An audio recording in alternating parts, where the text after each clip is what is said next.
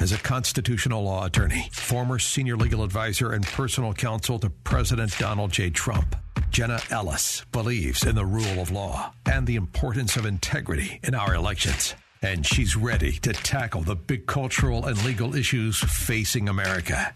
This is the Jenna Ellis Show. Here is your host, Jenna Ellis. Happy Monday, my friends, and welcome to another episode of the Jenna Ellis Show. And as always, there is so much going on this week. I don't know if you have been paying attention to the closing arguments in the Kyle Rittenhouse trial. We're going to talk about that and why it is so important to the remaining functionality and the absolute justice of our institutions to make sure we actually understand what is going on, not only in the justice system in this particular trial, but also how the media has constantly for the last year lied to you. So we're going to talk about that today. But first, friends, there is no way to spend this. Our country is in a state of emergency. We have seen a total failure of government, the botched exit from Afghanistan, the disastrous economic policies that have inflation soaring. Hey, remember when the Democrats said, you know, hey, there's not going to be inflation? Now they're spinning it to say that inflation is a good thing. This is coming up on Thanksgiving. This is insane. Your freedoms and liberties are at risk and are being infringed upon at this very moment with outrageous government overreach, the closing of businesses, and mandates that violate our Constitution. So now is the time for Americans to take steps to protect our finances and retirements. When times are turbulent, you need an asset that protects you. That's why I trust my friends at Legacy Precious Metals. Gold offers a hedge against inflation and protects you from the volatile financial markets. Legacy Precious Metals is a company that you can trust to give you good, patient counsel for your personal situation.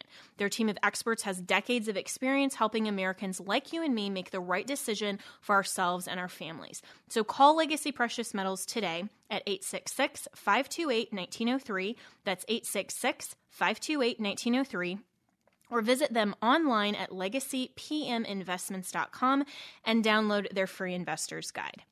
All right, so the Rittenhouse trial, that is the big news this morning, along with Steve Bannon. I don't know if you saw Raheem, uh, his co host of War Room, his podcast actually live streamed Bannon uh, turning himself in and is now in basically political custody of an opposition opponent that is running the DOJ and the FBI as political warfare. This is what's going on in America today. So, first turning to the Rittenhouse trial, remember for a year, the media said things to you like, this is a kid who crossed state lines with an illegal weapon, and it was unlawful for him to be in possession of that weapon. He was actually criminally charged with this. This was the sixth count in this trial. The judge this morning looked at the statute, looked at the evidence that had actually been presented at trial, and dismissed that count. So, this is why, friends, you can't take legal advice or even an opinion from the court of public opinion. It matters what is presented in evidence at trial. It matters what the law actually says, not what these supposed social media fact checkers or, you know, the analysts like Jeffrey Toobin on CNN that got slammed by this judge saying he has absolutely no idea what he's talking about. From the very beginning of this trial, remember, I said to you on this program, we have to wait and see what evidence actually comes in at trial. And then, because we're all allowed to watch this case from start to finish because it's been live streamed, we actually have seen the evidence that the prosecution has presented as well as the defense of self defense. So, even for all of the conservatives that have been proven right, of course, that there is a clear case for self defense, it's always dangerous ground to get ahead in the court of public opinion of a court of law when you're dealing with criminal charges in this type of a situation. So now that we have the judge in the Rittenhouse case who's actually dismissed this count and they went through jury instructions, which are a huge and critical part of any trial the actual jury instructions that they take back and they have to fact find according to the law as written. Now, there is an element called jury nullification, which basically means that the jury can look at the law, but they can say, you know what, in this particular instance, we are choosing to go against that and we're choosing to say that we are going to find this person not guilty anyway because we think that the law is catching him in a way that is manifestly unjust and unfair. Now, the, the defense is not allowed to specifically argue jury nullification, but that still is a principle. And my good friend, uh, Congressman Thomas Massie, actually tweeted about that. He talked about that over a year ago. But the important thing for our conversation today is the fact that when you have a media that has been framing this narrative for over a year that Kyle was not allowed to carry a weapon in Kenosha that night, and they're framing him as a terrorist, as a vigilante. And these fact checkers are making conservatives take down tweets that are saying, no, that was totally lawful and giving that opinion.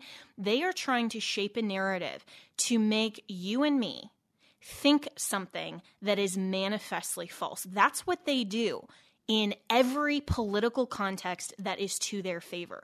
Be very, very suspicious of any media narrative from the left that is quote unquote fact checked and they want to push a narrative that has not been proven in a court of public opinion. Look at how much they have done to Trump from Spygate to Russia collusion to the first impeachment hoax to the COVID narrative that he was mishandling this somehow to the second impeachment hoax to now what they're trying to do with January 6th. And that leads to Bannon today. I mean, this, they are trying to malign every single person that has ever worked for Donald Trump and to say, oh, you can't exert executive privilege. You can't assert that. And they're trying to build this narrative falsely to get the American public to buy and believe a story as they have sold it in media, just like what they did for two and a half years on Russian collusion, that ended up being utterly false, that they knew about. They knew about and were trying to peddle anyway. And so the first point here that is so important is don't believe the media's lies. Turn off the TV. It's ridiculous how much the mainstream media is trying to sell you their version of reality that doesn't actually comport with the truth of the facts that always, always, always come out. The second key, most important point today, with that sixth count being dismissed with Rittenhouse, look at how coercive this is for the state to be able to charge a criminal offense that carries the potential possibility of jail time and the conduct that they alleged does not even fit what the law describes. This is how the left is weaponizing prosecution and is forcing people like Rittenhouse to mount a defense against something that is perfectly lawful. So imagine, for example, that that was the only charge, right?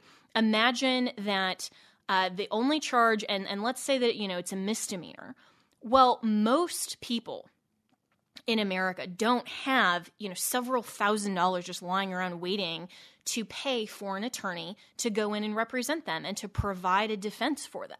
So most people when they're faced with a low-level felony even or misdemeanors, they will end up pleading to something some other plea deal that the pros- prosecution offers simply as a way to get out of the situation because they can't afford to defend themselves.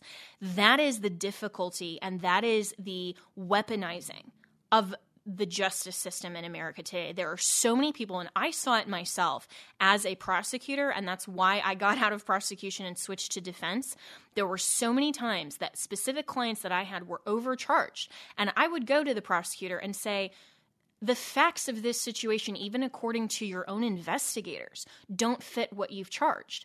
And I know what they were doing was trying to charge something that was a much higher level of felony or of offense just to plead it down to what they should have originally charged in the first place. That's not actually a plea bargain. That's not a great deal for my client, right? They need to charge what the facts potentially can fit. They need to do that in good faith. That's the interests of justice. That's going according to their oath of office. But what they do is they charge anything they think they can get away with to not have the judge do to them what he just did to the Rittenhouse prosecutors they try to upcharge and they try to overcharge in every way possible so that then they can plead it down to something that they think potentially might stick. That is not justice in this country. It's coercive and we end up with so many people who are railroaded through the justice system because either they have incompetent attorneys or more often than not,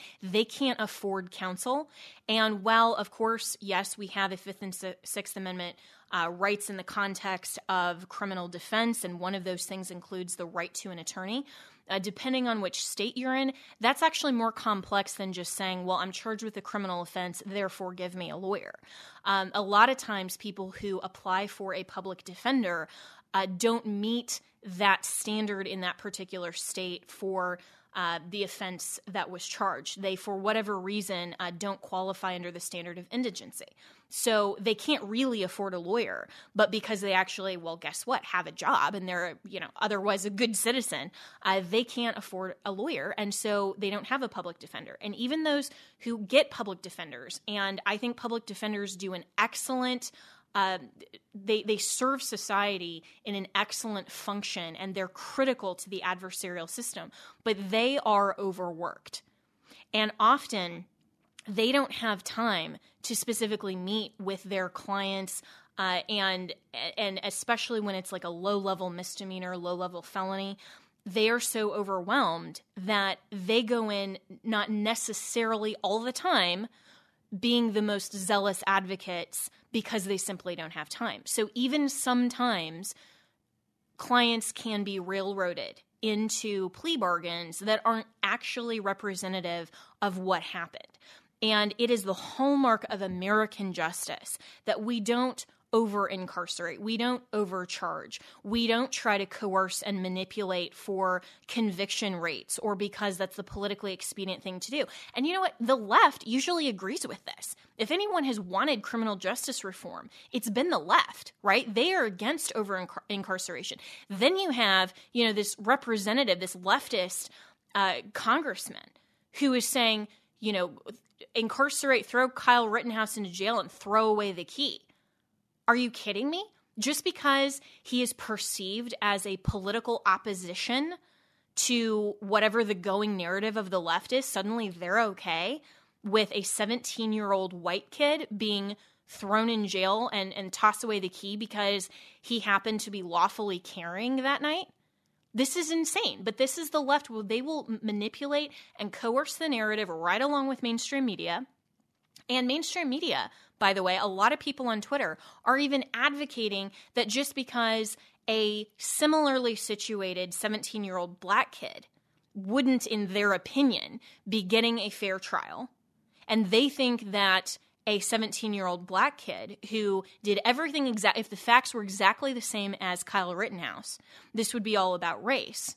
So they are suggesting that instead of saying, so look, we need to treat blacks who are charged with crimes with the highest presumption of innocence that our Constitution requires the justice system to afford. Instead of saying that, they're now wanting Kyle as a 17 year old, now 18 year old, but at the time, a 17 year old white kid to pay for the crimes that they perceive against the black race. This is pure racism from the left.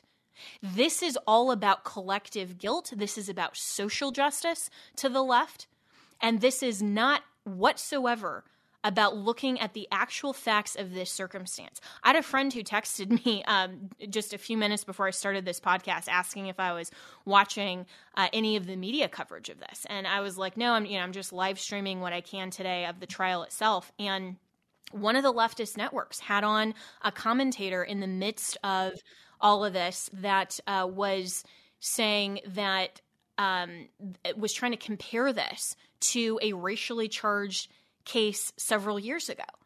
And I mean, if that had been the prosecution, the judge would have immediately said, Stop, you can only talk about the facts of this case. But this is what the media does they try to race bait, they try to falsify the narrative, they try to coerce us into believing all of these false labels like terrorist, vigilante, um, you know, armed murderer, these types of legal conclusions. And the media is never held accountable for it.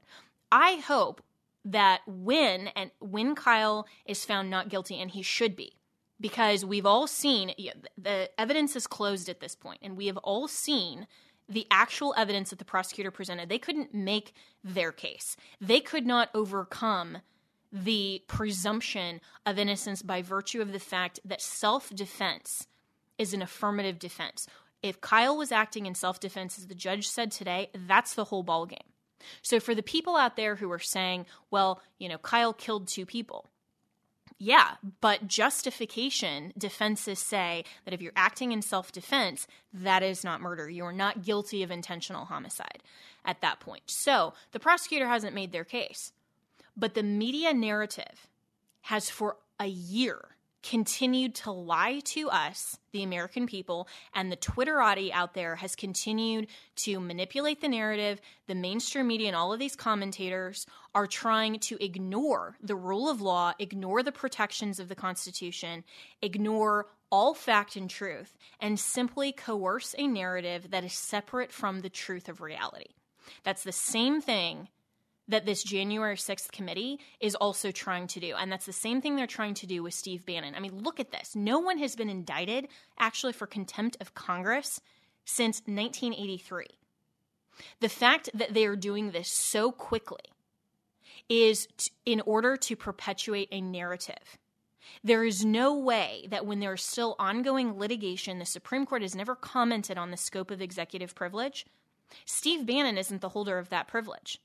Executive privilege belongs solely to the President of the United States. And think about this if a sitting president knew that executive privilege in his advisors would then be left up to his political opposition as soon as someone from the other party came into office, and as soon as he's out of office, then privilege can no longer apply, then that's going to have a chilling effect on any advisor that works for a sitting president, knowing that they could be compelled to testify against him or her as soon as the incumbent president leaves office.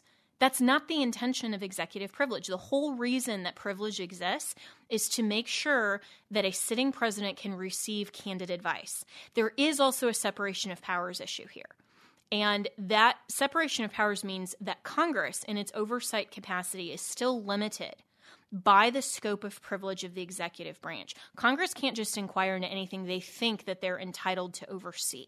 It'd be the same thing, and I gave this analogy on Newsmax the other night. It'd be the same thing as if the Dobbs case that's coming up on December 1st about abortion, when that decision is handed down, what if the current majority of Democrats in Congress don't like the way that the Supreme Court uh, decides that case. And they, they decide, you know what, this is a terrible opinion and we don't like that. We're going to start oversight of the judicial branch and we're going to subpoena the records of the judicial clerks to all of the justices in the majority opinion that they don't prefer. We're going to subpoena all of the people that work for the justices and may have given them advice or talked to them about the case. Uh, we're going to subpoena the notes and the records of the Supreme Court. I mean, how absurd would that be? Congress isn't entitled to that. Why? It's a they are coordinate branches.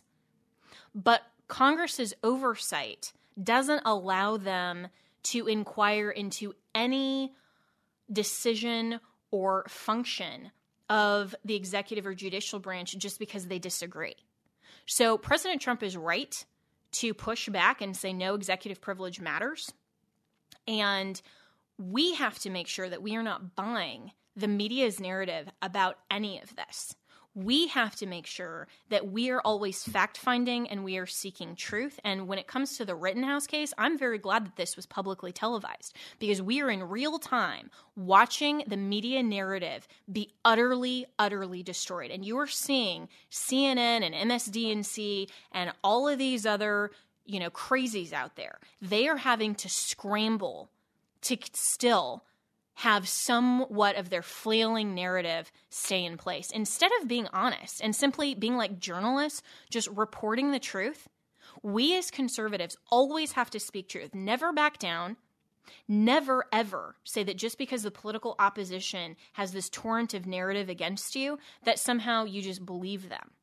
Always fact find for yourself. Never believe the narrative from the media. And always consider as conservatives, what precedent is this setting? Because if there is a precedent in this case at all, it needs to be a precedent that the rule of law still matters, that objective truth and fact finding matters. And thankfully, thankfully, my friends, we have a court of law rather than just a court of public opinion or a complete circus theater that is the January 6th committee. Congress oversight at this point is laughable. They are weaponizing it, and they are trying to weaponize every single institution in America right now. We can't let them, as conservatives, stand up for truth.